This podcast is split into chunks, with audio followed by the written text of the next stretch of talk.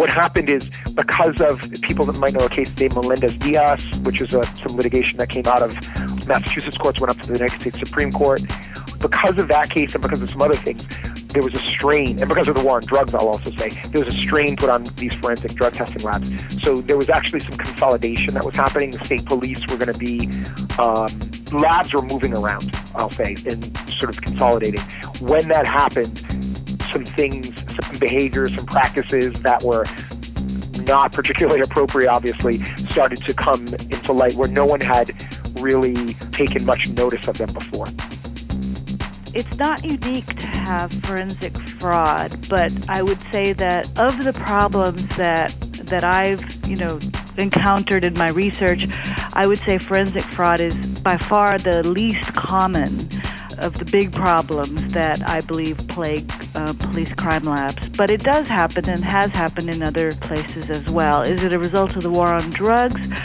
You know, I would say not really. Personally, I don't think that that's really the cause of it. This happened to be in a drug lab, but we've seen forensic fraud in in other um, disciplines within forensic labs. You know, it could be in serology, DNA, whatever, different areas. So it's certainly not unique to drug labs.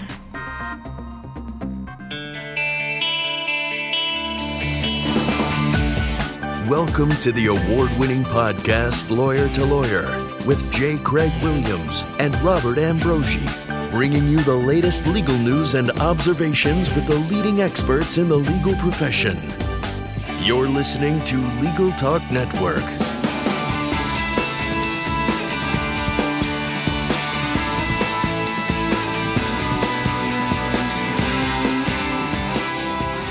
Welcome to Lawyer to Lawyer on the Legal Talk Network. This is Bob Ambrogi coming to you from Massachusetts, where I write a blog called Law Sites.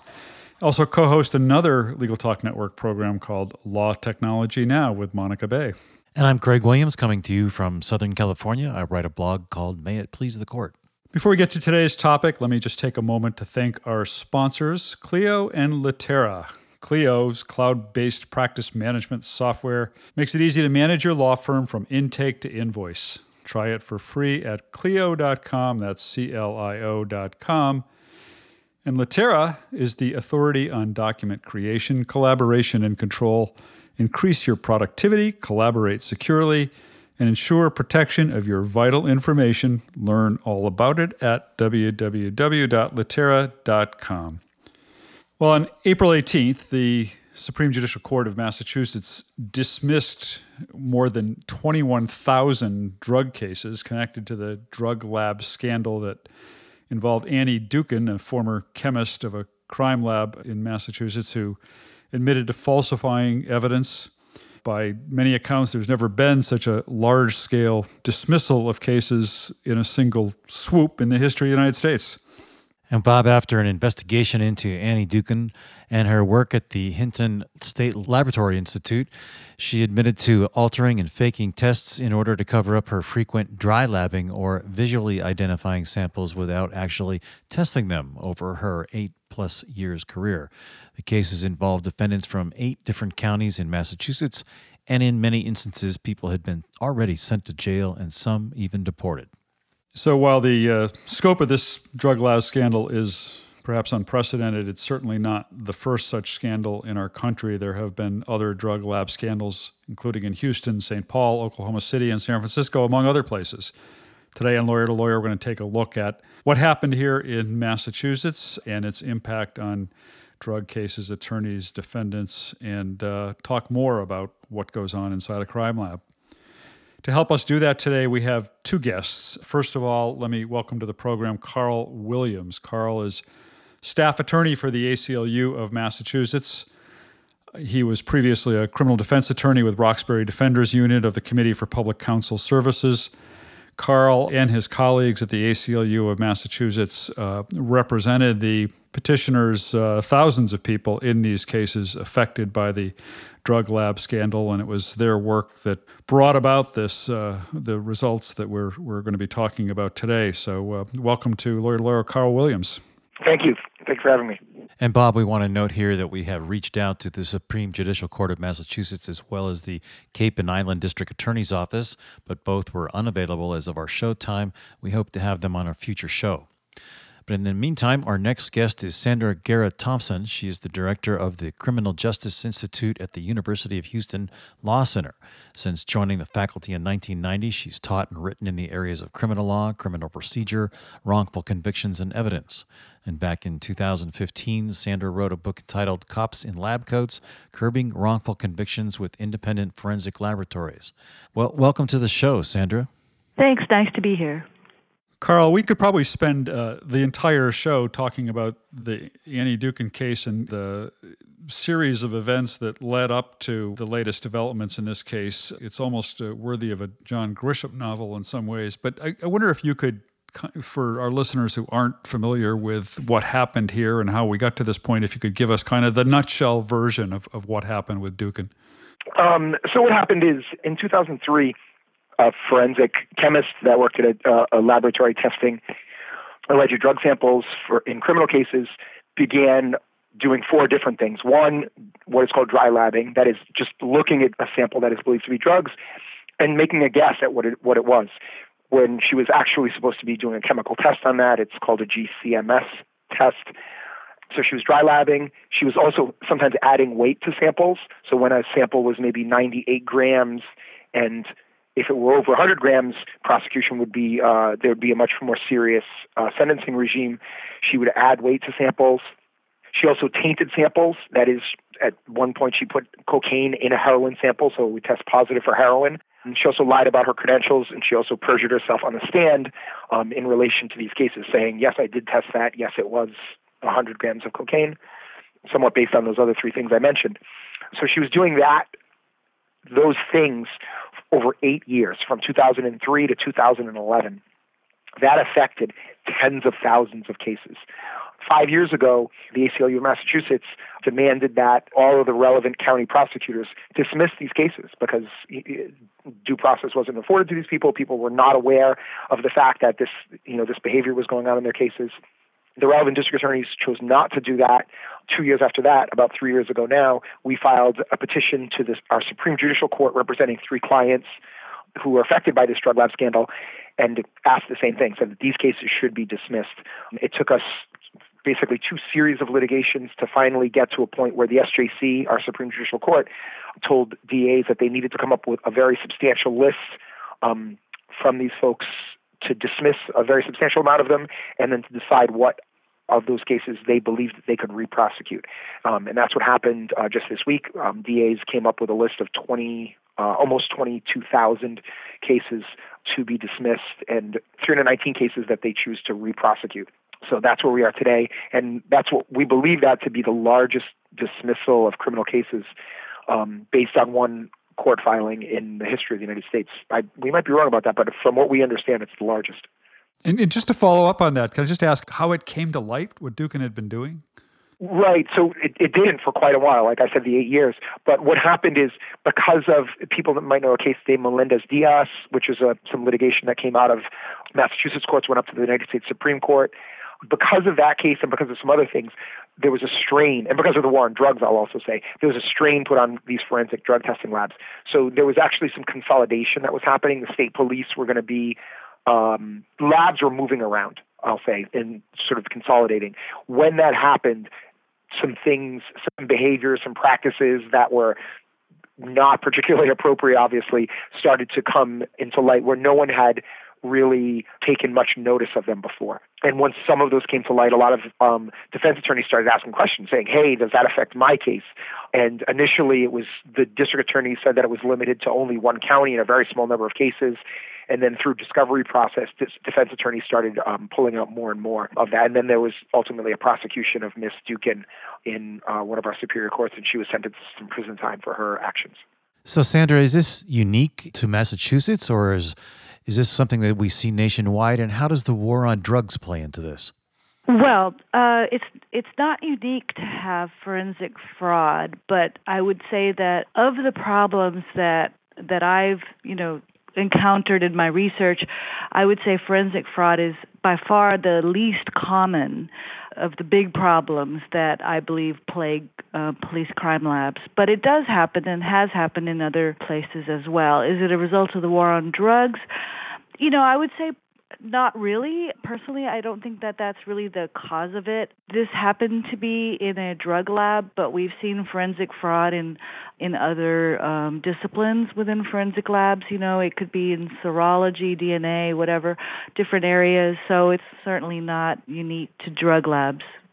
What kinds of protections are there? What kind of oversight is there over these drug labs generally, Sandra? I mean, uh, mm-hmm. clearly in this case, uh, the Dookhan case, there were inadequacies in oversight and what was going on. It looked like there were some red flags that were being ignored, as I, as I understand the case. How do we know this isn't going on on a much greater level? Well, that's a wonderful question, and I would, you know, I would say that there's there are a few things, right? So you have supervisors within labs, and uh, you know they should be the first line of defense. There should be quality managers um, who are establishing standard operating procedures and making sure that those things are followed. I mean, there are lots of layers of protections that should be in place, and increasingly, you know, we see labs becoming accredited, and the accreditation standards for those labs have been increased as well. Because of things like Annie Dookhan, because of you know the Houston Police Department crime lab, and a lot of the scandals that have happened around the country, which, which by the way, have um, also been discovered via DNA exonerations in really serious cases, right? So all of these scandals have brought so much attention to the the police crime labs that they've had to go back and increase standards for accreditation. Uh, so hopefully some of this stuff gets caught. But if you have a dysfunctional lab and you don't have these controls in place, which was what was going on in Massachusetts, then you're right. I mean, she might not have been the only one, and there may have been others in other labs that you know have not come to light as of yet. So, Carl, what's the remedy for this? Are we going to be seeing public defenders asking for independent labs to be established so that they can cross check these crime labs? So I, I think there's a, a, number of types of remedies. Certainly, just uh, public defenders. I worked for the public defender system for many years in, in, Massachusetts and defended many of these cases before we knew what was happening, and some afterwards. One thing I'll just mention is there is another drug lab scandal going on in Massachusetts where tens of thousands of cases were affected. A woman who was addicted to drugs, her name was Sonja Farak, and that is that is brewing now, right? And I would uh, just to back up a little bit, this is a result of the war on drugs. Because if we saw this type of behavior for eight years in any other field, where people were not being treated like the grist of the mill, right? People who were just who were treated as non-human beings, people who you just lock up, mostly black people, mostly brown people, mostly almost all poor people. This never would have happened. Think of if this was a you know legal ethics investigator and someone came out with a fake report on me we would sue them, they would stop, they would be fired, they may be imprisoned. If it were about anything else, this would not have happened. I actually did an interview about five years ago, and someone said, Well, do you think this kind of thing is endemic to the war on drugs? I said, Of course it is. And I said, You will see another thing like this happen in a few years, probably. Not of this size, but you'll see another thing happen. And that was, I don't, that did happen, right? There is this other, this Amherst drug lab scandal, and there are a number of other evidence scandals. There's a woman who was stealing drugs and guns, a police officer, uh, allegedly a police officer in Braintree, stealing drugs and guns from an evidence warehouse and doing whatever with them drugs, guns, money, clothing. She had clothing from the evidence warehouse at her house.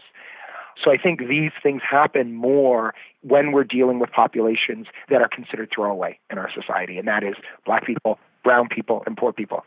So, who was it who was turning a blind eye to this situation? Was it the, the courts, the prosecutors, the defense attorneys, everybody? Yes, the system. Because the system looks at this prosecutors, defense attorneys, judges, police, police investigators, uh, jailers, to everywhere in this, they said, oh, that's another, another black person going into the system. Looks like a drug dealer to me. Makes sense. Don't give them the mandatory minimum, but we'll give them half of it. And when the person said, hey, what about this? Why don't we look into this? And some of these people, some of these drug tests actually had come back. There are some that came back negative right? We've seen negative certs. that people were n- never informed of later.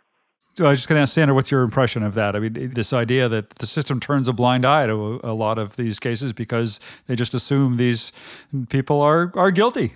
I think there's a lot of truth to that, absolutely. And I think, you know, that, that Carl and I are not actually disagreeing on a lot of things. I would say, though, that that it's not just the war on drugs, that it's a broader concern about laboratories associated with police departments, you know, that are headed by a police chief uh, or some, you know, head of a law enforcement agency of some sort who's maybe not really qualified to run a lab and where analysts view themselves as you know working for the police you know to get convictions. And i you know i would just say that it's a broader concern than just the drug crimes because we see the same kind of of bias and lack of funding within departments and lack of proper controls that allows for thefts and for frauds to go undetected.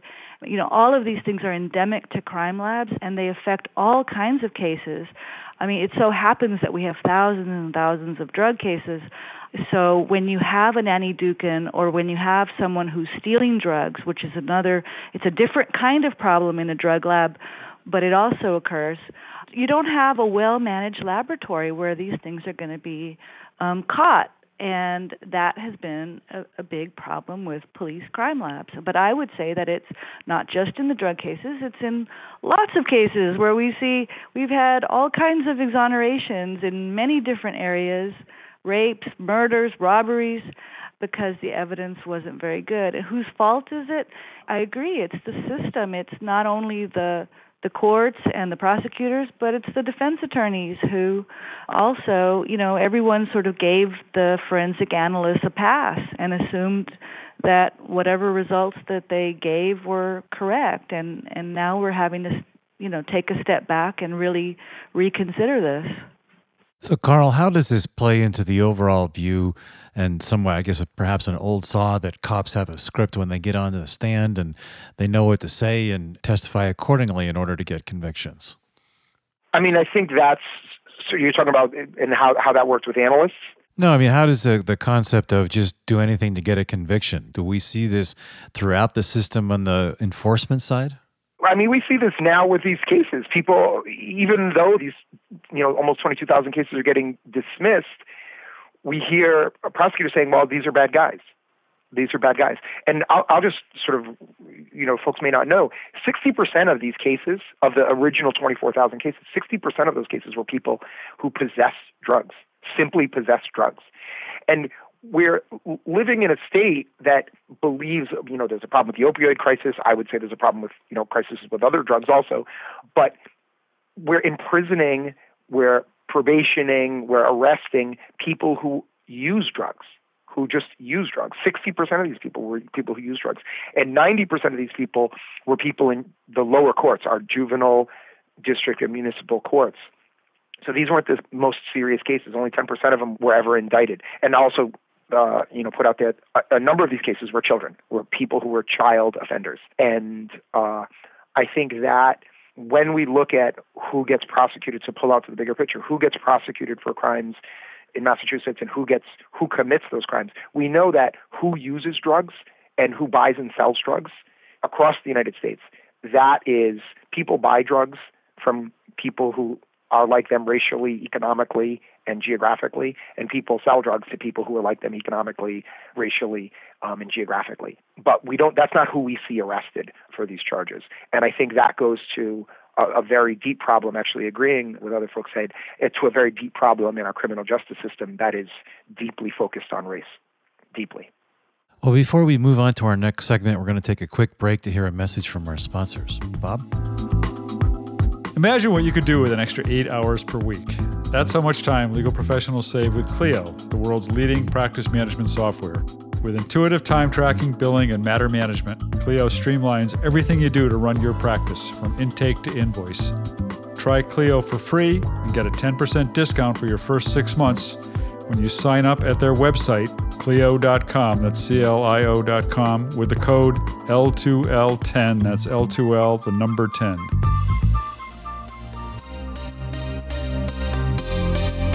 Documents are the currency of business. They represent you in every business interaction. Executives need to know what changes have occurred in documents, what metadata risks exist, and how to encrypt, share, and collaborate securely.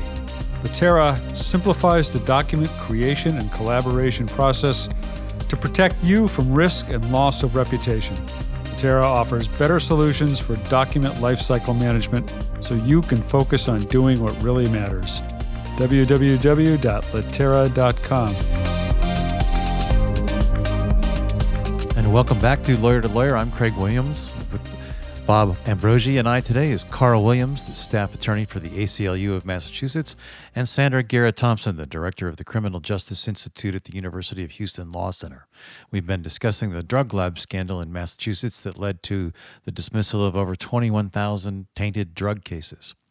And Sandra, in the scheme of dismissals that are occurring, what happens in the situations where the dismissal essentially amounts to a technicality from the standpoint that the defendant actually was guilty? Well, I mean, it should allow the person to have their record expunged, uh, you know, and and if you know, if the jurisdiction also has some kind of law that provides for compensation for a person who's wrongly convicted, then they might be entitled to compensation as well, perhaps. But, um, you know, otherwise, if you've already served the time, there's not much that can be done about that other than some kind of compensation. Well, Carl, what about that? I mean, from what I've read, this dismissal of these 21,000 or more cases in, in some ways is is just the start of another phase of this. It sounds like there's an issue about actually reaching all of the affected uh, defendants. Of there are other cases that still remain to be possibly uh, adjudicated in some way. Um, so, what what happens from here going forward with these cases? Well, I'll just say we um, Massachusetts doesn't really have a process for expungement at all, unless you can actually prove that it was mistaken identity, like your you know your twin brother did it or something. So there isn't a possibility for expungement for these folks unless the law changes. And as to, I'm in a little bit of a tough position in terms of talking about compensation for folks. I don't want to say, hey, yes, call me, but uh, people can certainly seek counsel if they want to talk to a lawyer to take that up, or or if they want to you know file something themselves. Um, people can certainly try to uh, look into that. I think there's a couple of hurdles to get over, but but that's things people can look into. I will say some of these folks have been deported, right? Some people are, you know, in Cape Verde or Dominican Republic or you know or Haiti because these convictions led to their deportation from the United States and the idea that you know the egg is cracked you know putting it back together doesn't exactly work for some of these folks. Um, and then there are also lower levels of you know community based or collateral consequences that are affecting these people. You know, people lost their licenses, people um, lost their jobs, people's families uh, had to move out of public housing because of these charges. And it, it's not just oh you know go back and reapply for the job or go back and you know for those years that you couldn't drive a car, go back and be able to, right? People had to dramatically change their lives because they were affected by these these tainted convictions. What's the process even for letting them all know? I mean, do they all know at this point, or have they all been reached, or is there an effort ongoing to contact them all? No and yes. Uh, they haven't all. They all do not know. And you know, if we think that you know some people out of state, some people out of the countries, we're aware that some some people have passed away. It seems to actually now to be the position of the district attorneys not to dismiss the cases of the people who are dead. So uh, there will be mailings uh, to folks to let them know. Uh, we're also talking about doing, you know, some. We have actually put out a lot of stuff on on social media to let people know about this. And uh, there actually is a, um, a hotline that people can call at the Committee for Public Counsel Services.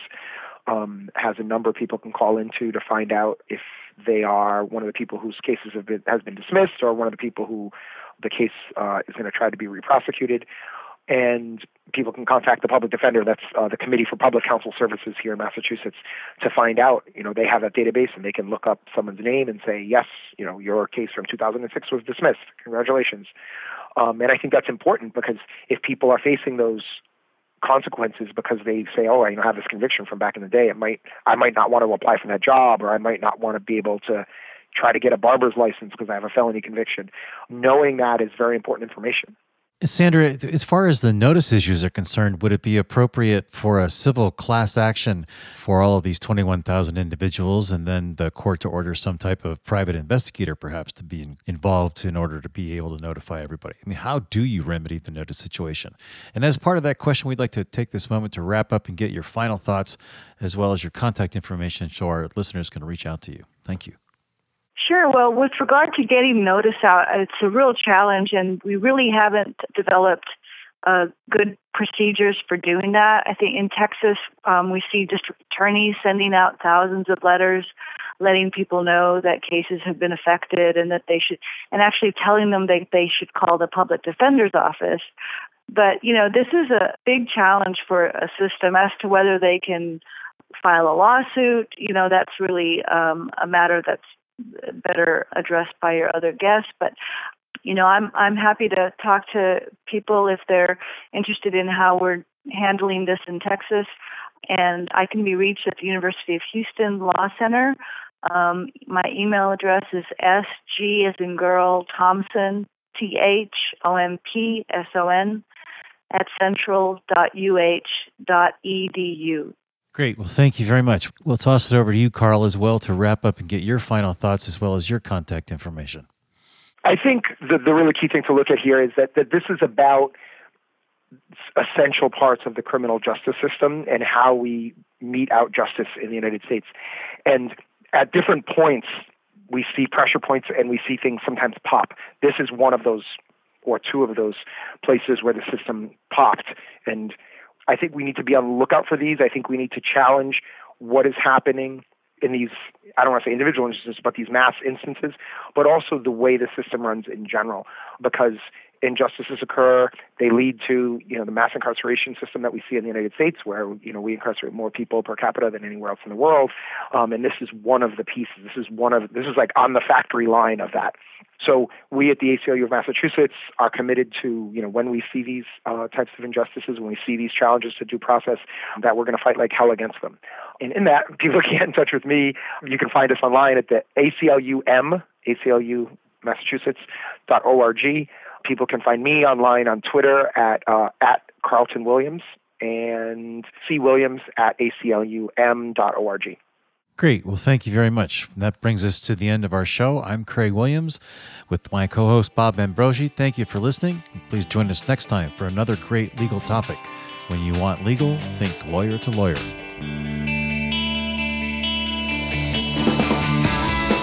Thanks for listening to Lawyer to Lawyer, produced by the broadcast professionals at Legal Talk Network. Join J. Craig Williams and Robert Ambrogi for their next podcast covering the latest legal topic. Subscribe to the RSS feed on LegalTalkNetwork.com or in iTunes. The views expressed by the participants of this program are their own and do not represent the views of, nor are they endorsed by, Legal Talk Network, its officers, directors, employees, agents, representatives, shareholders, and subsidiaries. None of the content should be considered legal advice. As always, consult a lawyer.